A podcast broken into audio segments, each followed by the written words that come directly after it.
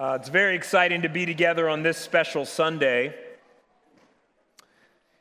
These congregational Sundays, they happen in May and they happen in November. They really try to accomplish three purposes. On congregational Sundays, we share the vision. We remind you, who are we and where are we headed and how are we going to get there? That's really what the vision is all about. And then we share, secondly, the state of the church, sort of a state of the union address, as it were, where you can hear from our ministries, our leaders, our deacons, our committee members about the state of the ministry, and we can celebrate those things together. And then thirdly, we present and we vote on, in November, we vote on our leadership. And in May, what we'll do today after the second service is we'll vote on our fiscal budget.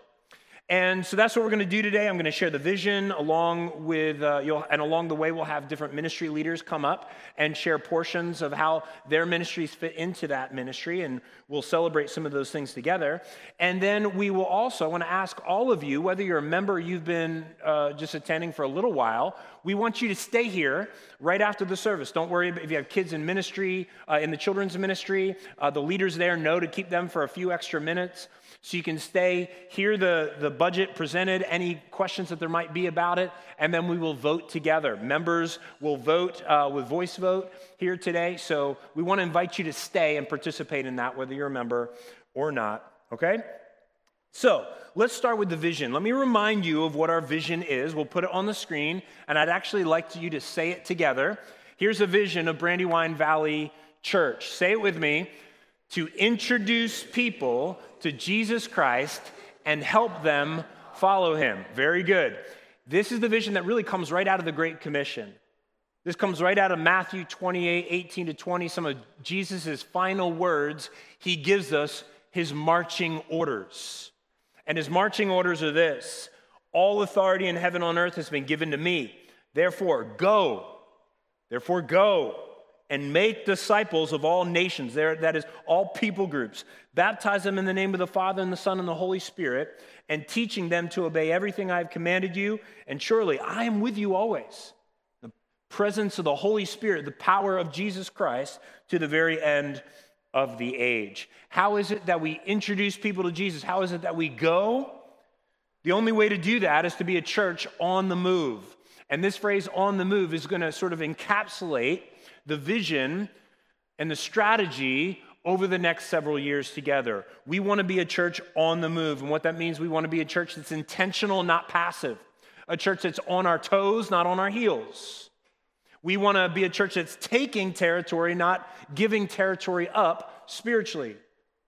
We want to be a church that's taking risks and not afraid to take risks, and the power and the leading of the Holy Spirit, just like the early church did in transforming their world. We don't want to be a church that's circling the wagons around conventional wisdom of man. We don't want to be a church that's like, hey, we paid our debt. You know, let's just kind of sit back, sit and soak, and rest on our laurels. No. We want to be a church that is rejecting what is easy and comfortable and pursuing what is difficult but essential. And what it is that's difficult and essential is carrying out the vision in an increasingly post-Christian, hostile culture.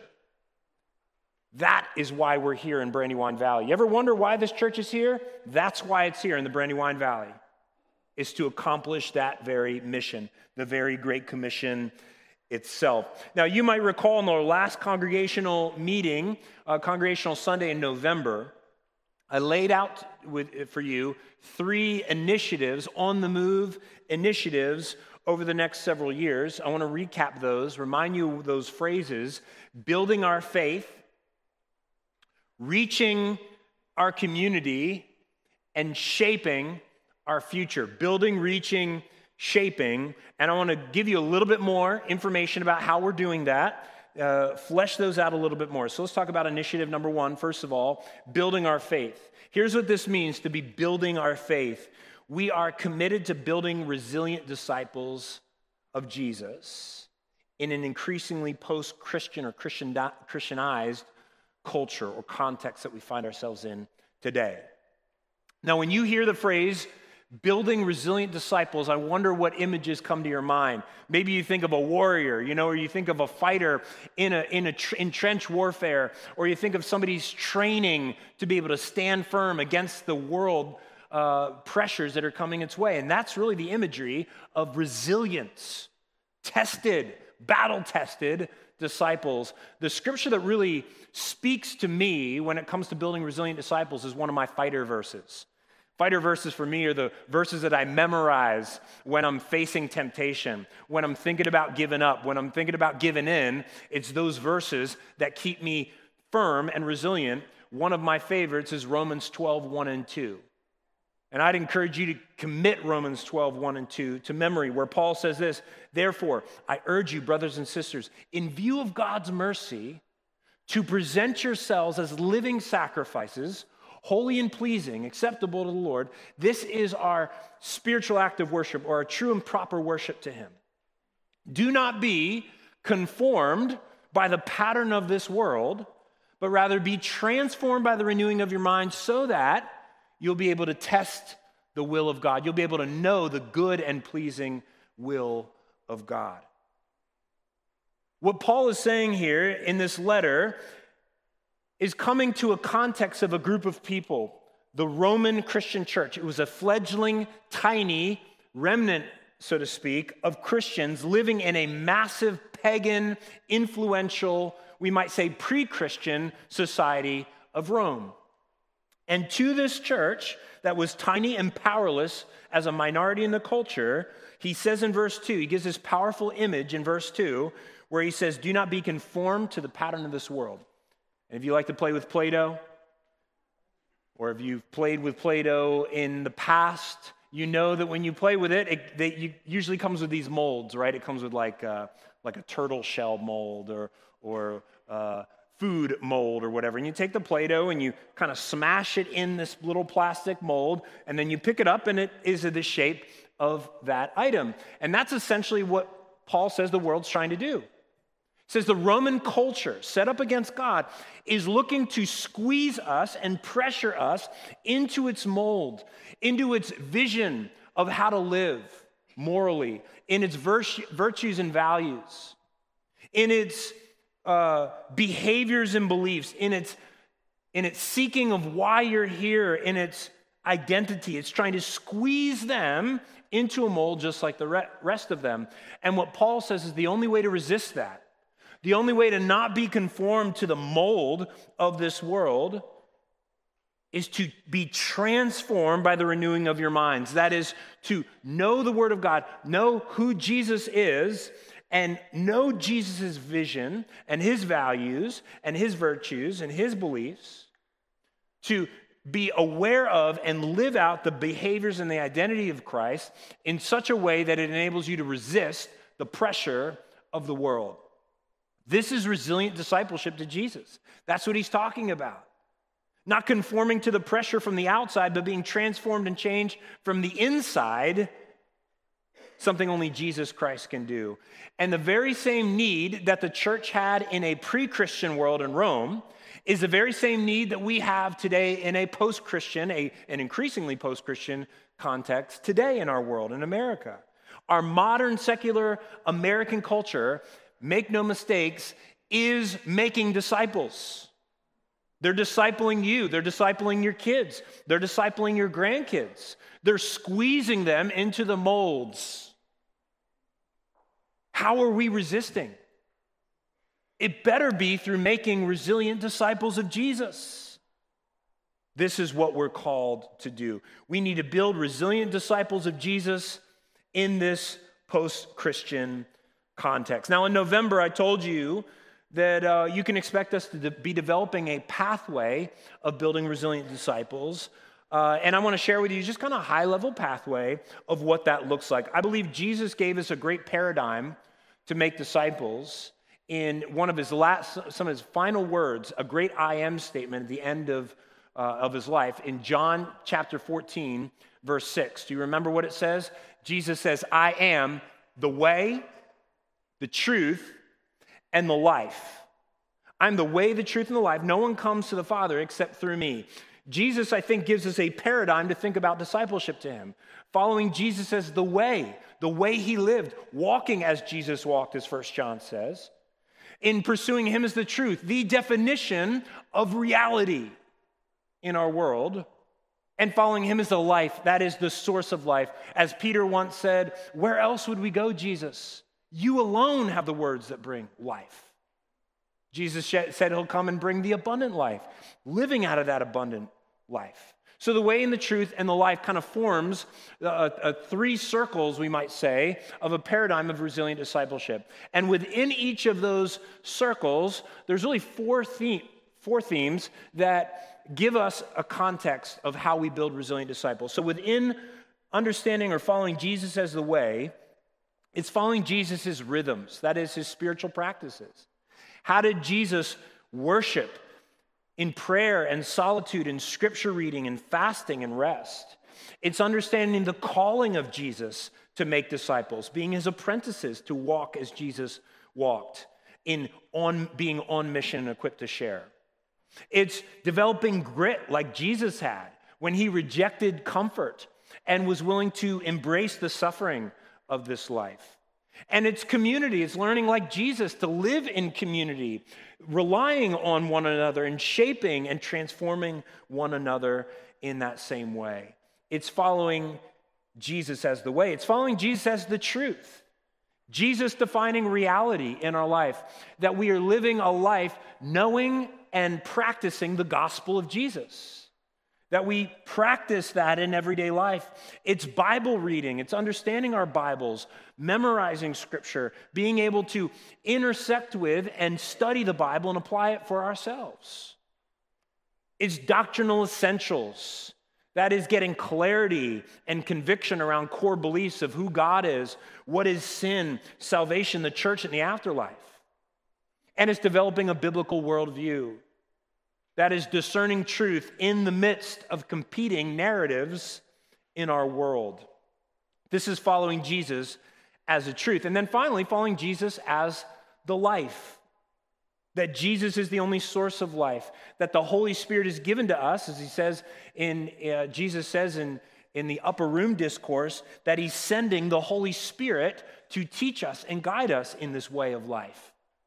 And the way of the Spirit is a way of humility.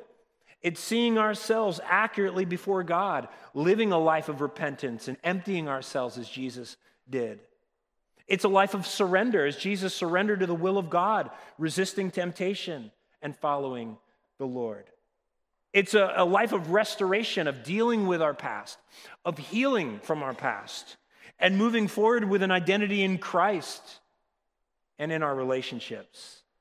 And finally, it's fruitfulness. It's learning to live out of the abundance of the Holy Spirit that we have, who wants to bear fruit in our life as we walk with the Spirit, namely the fruit of love. And so over the next several years, we want to take these 12 themes within these circles of the way, the truth, and the life, and begin to bring them into our culture. It's going to take a while. It's a bold vision to build these resilient disciples around these themes. And so over the next couple of years, we want you to understand and sort of name your stage of apprenticeship to Jesus, so you can learn how to continue in your walk with Jesus Christ. I want to bring up a director of our children's ministry, Christy Pullig. She's going to share with you a little bit more about how we're making resilient disciples in our children's ministry and share with you some updates as well. So can you welcome Christy Pullig? Thank you.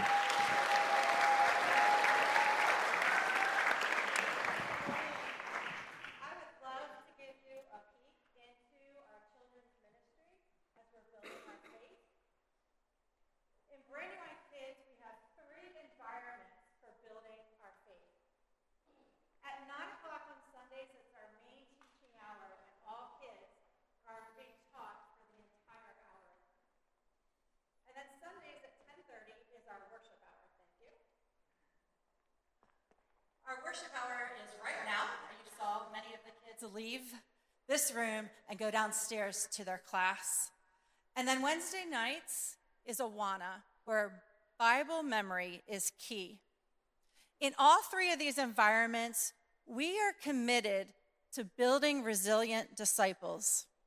In all three environments, we're committed to digging deep into the Bible with engaging activities that will draw kids into a personal relationship with Jesus.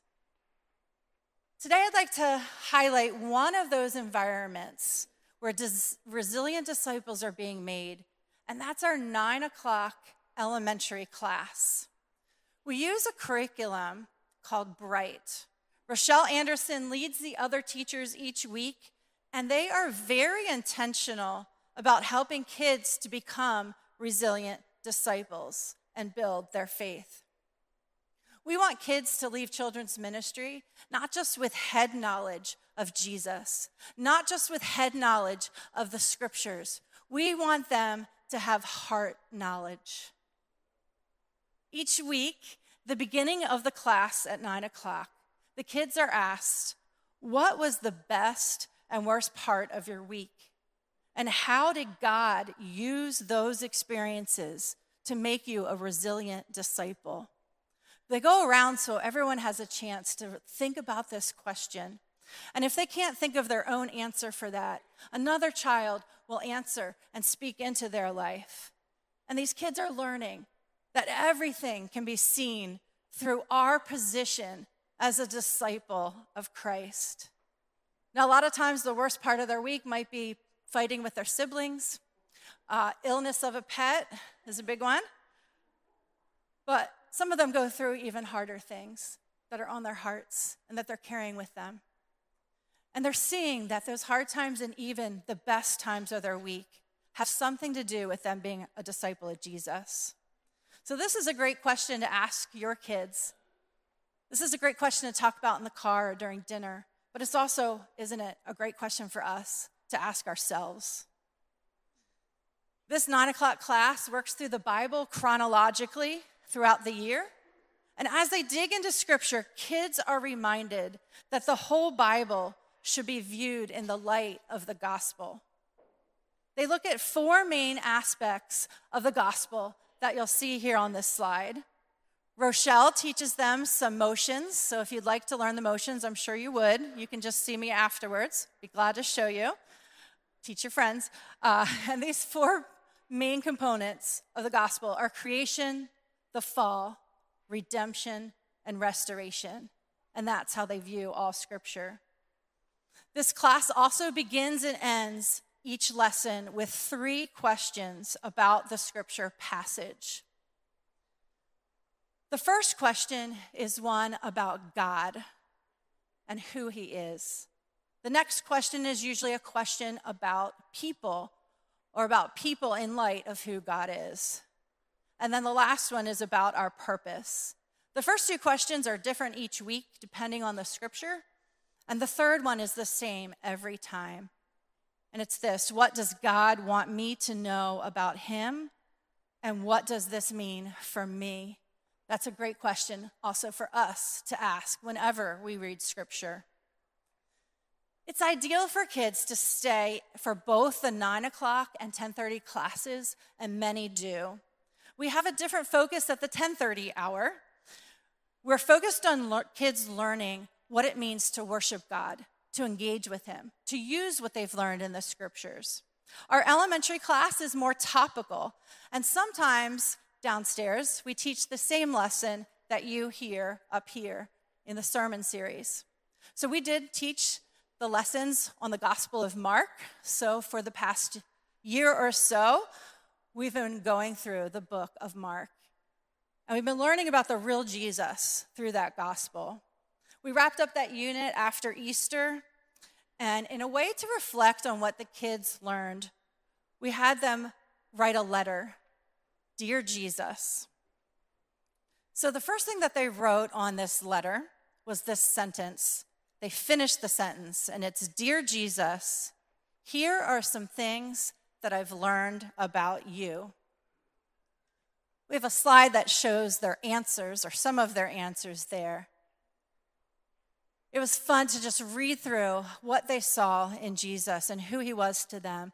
And Savior was one of the most popular words, I think. Many kids wrote Savior, or some version of that. They may have written, You are the Savior of the world. But I loved it when I saw that they wrote, You are my Savior. This is our goal. This is our goal, to let kids experience Jesus and have a personal relationship with him. So the next part of their Dear Jesus letter was a place for the kids to write any questions that they would ask Jesus. We found in our studies about resilient disciples, and when kids leave high school and continue on to be resilient disciples of Jesus, a lot of times we see that those kids have had a chance, an environment where they were able to ask questions, to ask the hard questions, the big questions, and to be pointed back to Scripture for those. So some of these answers that you'll see on our next slide here, some of them were what you'd expect, like questions about heaven, questions about when Jesus will come back, some questions that we probably have as well. The most popular question was, why did you die? Why did you die on the cross? Why did you die for me? But as I looked through those questions, there's one that really stood out to me. You'll see it somewhere in the middle there. And it was written by a 6-year-old girl. She wrote, "How can we celebrate you? How can we celebrate you?" It made me think that it's a question we should ask every day. What if every morning we asked Jesus, "How can we celebrate you today?" Let's all take the lead of a child's faith and also become resilient disciples of Christ. Thank you.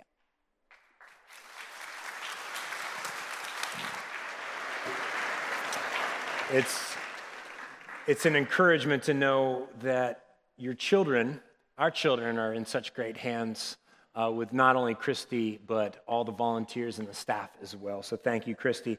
The second initiative that we want to talk about briefly is reaching our community. And what we mean by reaching our community is this, that we are committed to mobilizing our church to demonstrate and declare the gospel of Jesus. This is what we've been about. We've begun a multi-year, multi-pronged initiative to stir our collective sense of urgency with the gospel and excitement and empowerment to reach our community, to reach our neighbors and our schools and where we work and where we live and where we play. We want to equip you with tools to be able to share your faith. We started doing that this past semester. We just wrapped up also Go Week. We launched Alpha this past week, a couple of weeks ago. Alpha is a class where we invite people to discover Jesus and faith for themselves, and we encourage you to invite your friends to come to Alpha that don't know the Lord. We have about 30 people that are in that class discovering where they are in their journey with the Lord. And then, like I said, we wrapped up Go Week last week. We had an incredible Go Week as we went out into our community to serve and to share. I'm going to give you a little report, okay? And this is going to be on like 1.5 speed, okay? So follow along. Here's a little report of some of the things that we did. We had over 200 people serve in organized projects throughout Go Week, and then many, many, many more who served in sort of organic or community kind of ways. We had a week-long construction project go very successfully at Sunday Breakfast Mission, at their vintage thrift store. They expanded the impact on the community there in that space. We served 8 meal shifts that were covered at Sunday Breakfast Mission throughout the week. We had a team at the mission every single day a week. We had a men's team and a women's team who co-led a men and women's chapel during this past week. So a lot happened at Sunday Breakfast Mission, which is a key partner for us. We also had 6 teams who served at Urban Promise Ministry at the after-school camps throughout the week, and then also to help clean up their school and their cafeteria and other places at Urban Promise. We had a team organize and prepare furniture at Fosterwell, a foster ministry to those families. We had a team do yard work at the Ronald McDonald House this week. We had 3 teams pick up trash and weed in city parks. We had a team prepare decorations for summer VBS here. We had a team who sorted clothes at Friendship House, and a group who sewed quilts that will be sent around the world and also to some at Sunday Breakfast Mission. We have one small group who prepared 2 chapel services at Maris Grove for the Maris Grove residents. Members of our choir and residents from Maris Grove here at Brandywine Valley Church sang hymns with people who cannot make it to church. We had a small group who built a deck for a family in need. We had a group who put on a lemonade stand. This is actually my small group that Shannon and I are part of, and involved all the children as well, and the proceeds went to help a family with a medical need. We had a group select 5 foster families and serve a meal to each family throughout the week and involve the teenagers in the food prep as well as the delivery. We had a group clean a house for a disabled caregiver within the city limits of Wilmington. We had 12 scouts, parents, and leaders who tackled a list of outdoor chores for a local church and helped both inside and outside of that church. And we had one family who put a simple Facebook message post that read this: "Anyone know of a neighbor in need who needs some help around the house or the yard? My family and I would like to volunteer our time to help someone as part of our church's Go Week." And within 24 hours, 3 requests came in from 3 different people who had yard work and small repairs that this small group was able to do. So that's pretty cool, right? We can celebrate that. Amen. That's something that God did here. And we also send Christian Della Cuba. Give it up for Christian. He's the guy in the back who takes care of all our tech. We send him around with a video camera to a bunch of different sites, as many as we could get to, and we compiled a little video that just gives you a kind of a visual of what God did. So check out this video.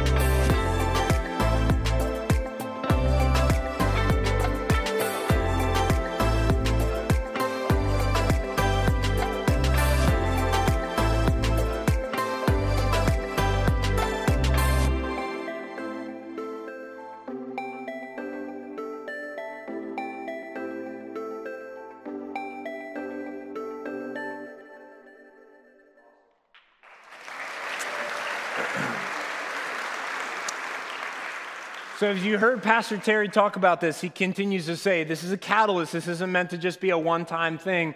It's a catalyst to get us, kind of break our comforts and our regular circles and kind of get outside of ourselves so that we might be willing to be on the move for Jesus. Over the next few years, you can expect us to continue to focus on the equipping and the empowering for you to be the church in the community. Yes, this is a church building, but if you know Christ, you are the church. It is you and I who are meant to go outside the walls of this place to reach our places of work and play and schools where we live. And that is going to be, over the next couple of years, a continued shift. We're going to move a few more clicks towards making a more provincial, local impact. Thinking about the places where we live, work, and play right here in the Brandywine Valley. We want to be more engaged in our workplaces, in our schools, in our neighborhoods, in our sports teams, in our peer groups where we can have the greatest influence. This is reaching our community. And then the third one that we want to spend just a few minutes talking about is shaping our future. Shaping our future really does have more to do with this church building. We are committed to repurposing our building to align with our current and future ministry priorities. We believe that if we're going to be effective at our mission of introducing people to Jesus, helping them follow him, it means that we need to think about this building beyond what we just do when we come and gather on a Sunday. We need to be thinking about this building as a powerful tool, an incredible asset for ministry and evangelism and hospitality in our community.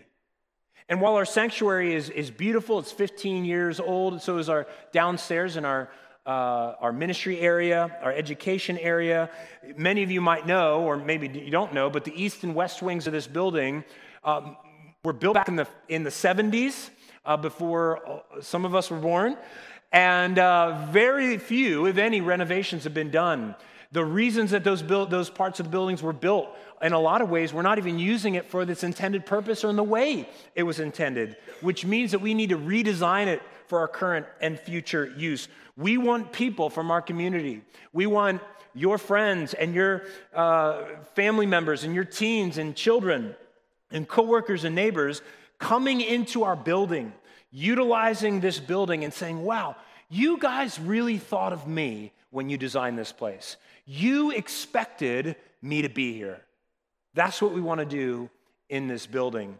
And so I want to invite Pastor Todd Johnson, he's our executive pastor, to come and share a little bit more about how we are planning to use this building. Can you welcome Pastor Todd? Thanks.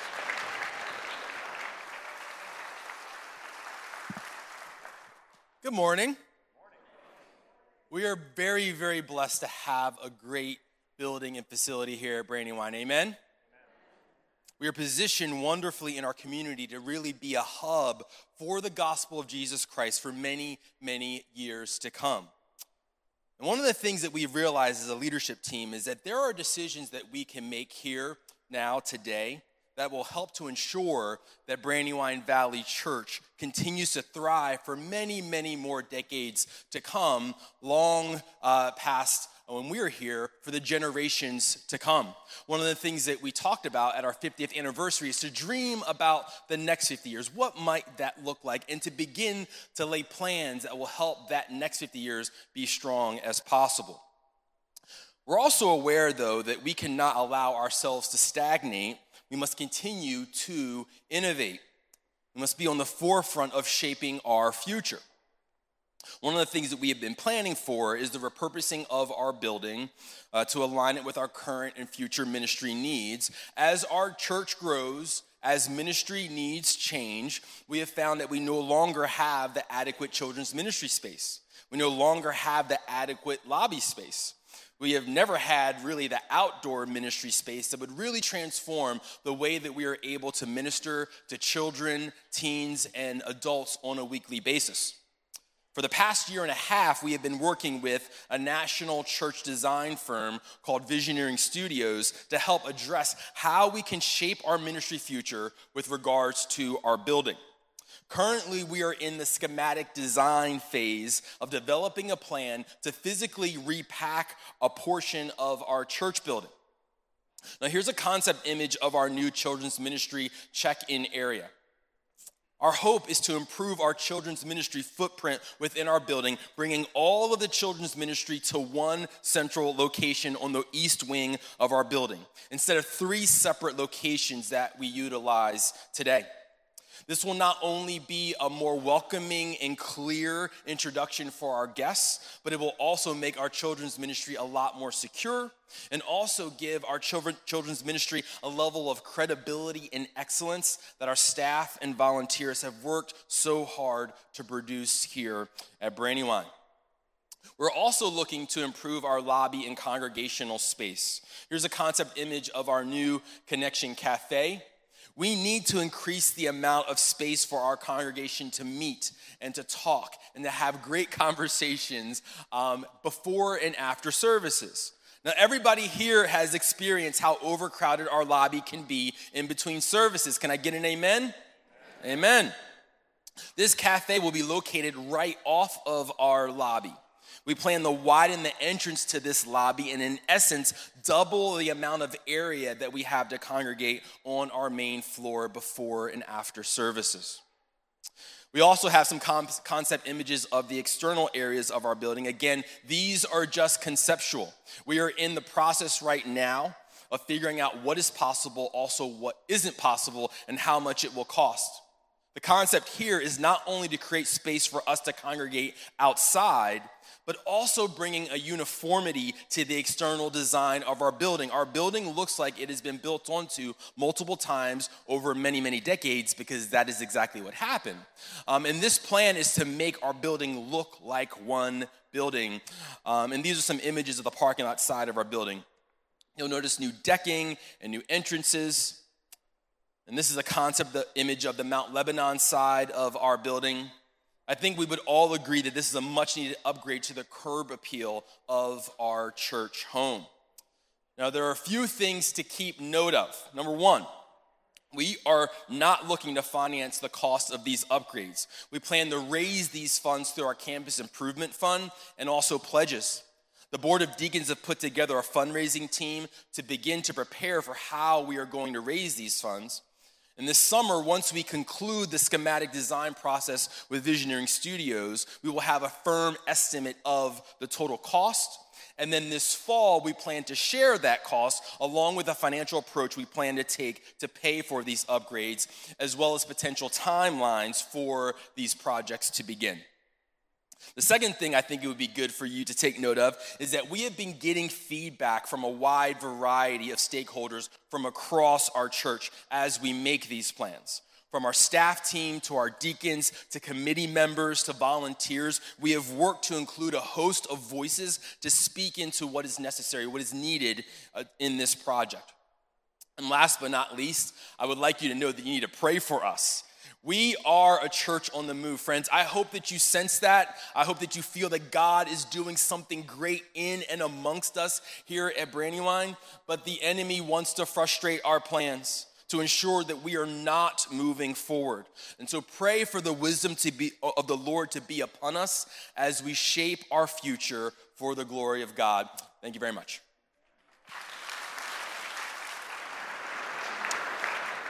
As you heard Pastor Todd share, we really want to make sure that we are making wise decisions, not just using the conventional wisdom of man, which in the past, quite frankly, I think has gotten us into some problems with debt that I don't know if we should have been in, quite frankly. And it hamstrung us for years. Thanks be to God that we were able to pay off that debt. That was what he did way sooner than we even thought. And so we want to go in the right way. And so while God did all of that for sure, he also used us. He used men and women that were committed to careful stewardship, financial stewardship. One of those people that he's used currently and in the past is the chairman of our finance committee, Kevin Dombrowski. Kevin's going to come forward and he's going to present a little bit of where things are at with the finances as well as the budget. Kevin. Welcome, Kevin. Good morning, Brandywine.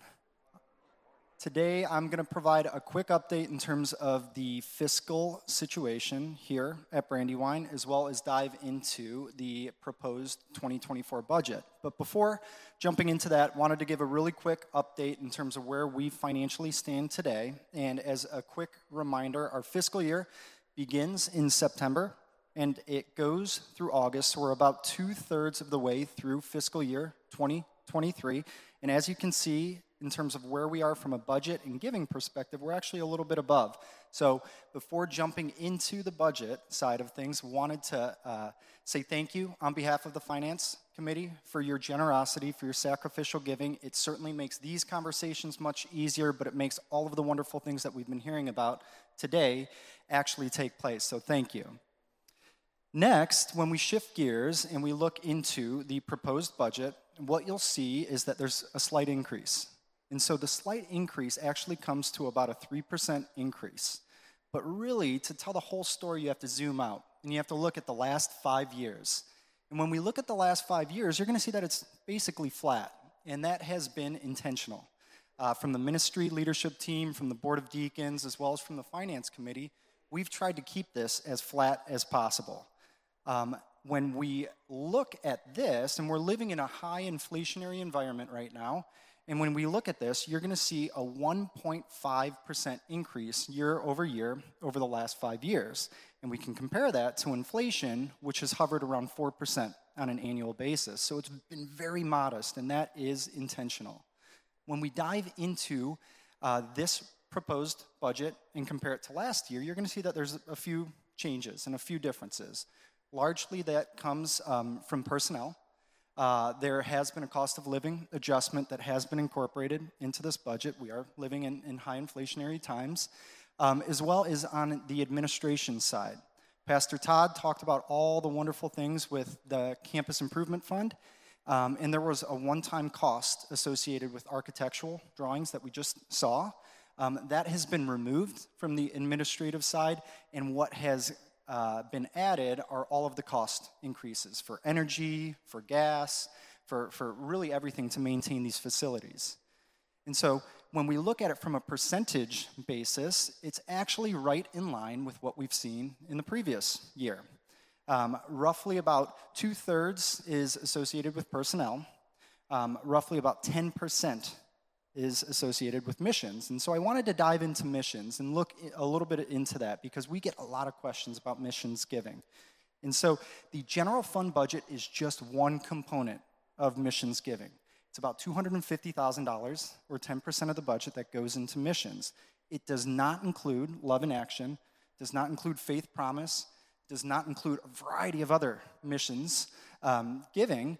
And when we sum everything up as a whole, missions giving is roughly about $600,000, or no matter how you calculate it, anywhere between 20 and 25% of all finances goes to missions. So this is a very missions-focused, missions-focused church. So shifting gears a little bit, I mentioned about the intentionality of keeping the budget as flat as possible. Also, during the last 5 to 10 years, there's been a lot of work to provide financial safeguards so the church can continue its operations no matter what happens. The first is the operations reserve. Right now, it is fully funded at $400,000. This is a rainy day fund. Think of it as something that is not to be used unless we absolutely have to use it. If some sort of economic headwinds hit this church and we want to maintain operations, continue to do all the great things here, that's when you would be pulling from that operations reserve. Second, we have a facilities reserve that is fully funded at $250,000. This reserve is a little bit different. We have this large facility, we have a lot of deferred maintenance, and a lot of costs come with that, and these are costs that are very hard to predict. So if a boiler breaks and needs to be replaced, or an HVAC unit goes, or there's a leak in the roof, you have funds readily available to quickly fix that and not necessarily have to try to budget for it. And then in addition to that, this budget that we present is not etched in stone. If something unforeseen happens, we always have the ability to tighten the belt. So at the end of the year, in the event that giving is more than what we see from this budget, where does that go? And really think of this as kind of a waterfall approach. So first and foremost, it goes to the general fund budget. Then anything in excess would go to replenishing those reserves, which right now are fully funded. And then anything in excess of that would go to the Campus Improvement Fund. So in summary, this is a 3.02% budget increase over last year's budget. Last year's budget was a flat budget increase from the previous year. We have many financial protections in place, including the reserves, and then any excess giving above and beyond the budget goes to replenish the reserves or towards the Campus Improvement Fund. So again, thank you so much for your generosity. It makes these conversations very easy. Thank you. Thank you, Kevin. Last but not least, we want to invite Chris Miller. He's the chairman of our deacon board. He's going to come and give a brief update, actually an update about me. So Chris, can you welcome Chris Miller? Thanks.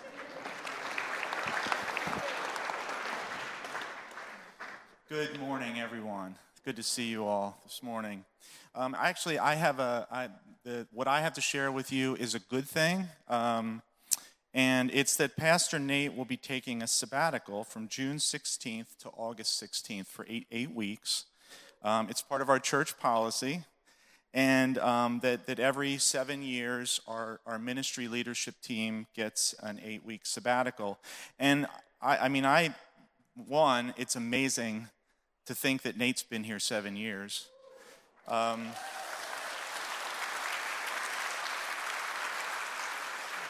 Number two, as you're acknowledging, we thank God for Nate's zeal, for the Word of God, for the church, for this congregation. So thank you, Nate. Sabbaticals are common best practice among churches to maintain a healthy staff culture and care for our leaders. They're intended to provide rest and rejuvenation and provide space for our leaders to accomplish some goals that they may not have the ability to pursue in the thick of ministry. And this is one of God's plans, not man's plans.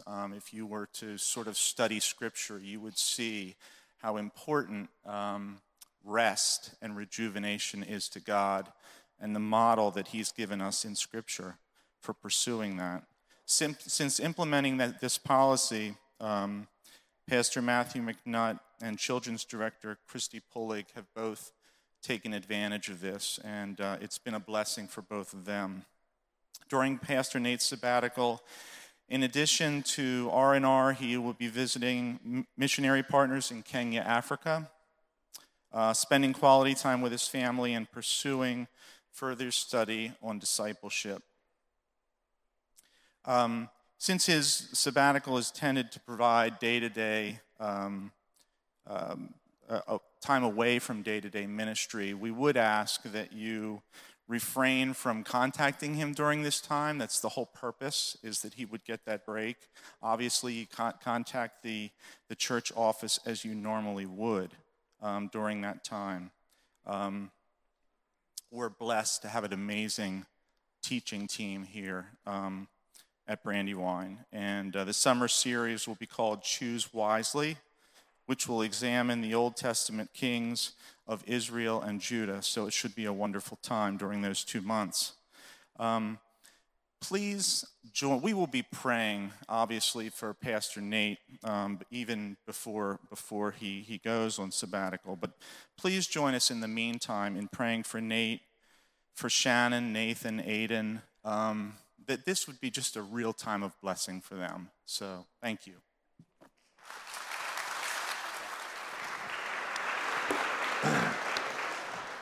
So it really is my privilege to be able to pastor. I've never been more excited or have more energy or I feel like spiritual health than where I'm at right now. So I'm not taking the sabbatical from a place of exhaustion and desperation, which some pastors, that's how they take it. So I look forward to taking some time off and hitting the ground running when I return. You're going to be in great hands. We have such a great preaching and leadership team here, as you've gotten to know and see. As we begin to close this portion of the service, just a reminder, we're going to start in just a few minutes with the voting portion. So stay here, stay in, don't worry.